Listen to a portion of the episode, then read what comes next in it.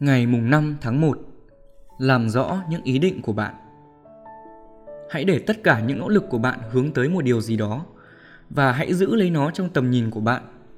Đó không phải là hành động làm ta mất tập trung, nhưng mà quan điểm sai lệch về những thứ đó làm cho ta trở nên điên dại.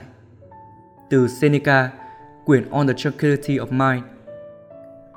Điều luật thứ 29 trong 48 điều luật của quyền lực là lên kế hoạch tất cả các con đường đến kết thúc Robert Greene viết như thế này.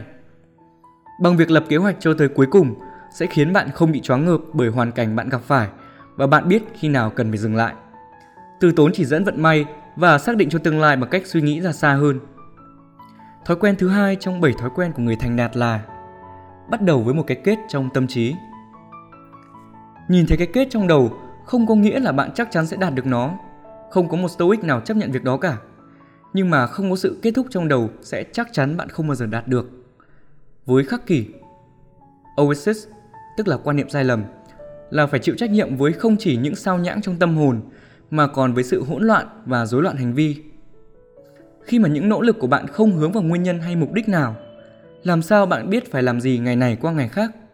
Làm sao bạn có thể biết khi nào nói có và khi nào nói không? Làm sao bạn có thể biết khi nào là đủ, khi nào bạn đạt thành quả khi nào bạn bị lạc lối? Nếu bạn chưa định nghĩa được những thứ đó là gì? Câu trả lời là bạn không thể. Và do đó, bạn sẽ rơi vào sự thất bại hay tệ hơn là bị lạc lối vào phương hướng vô định.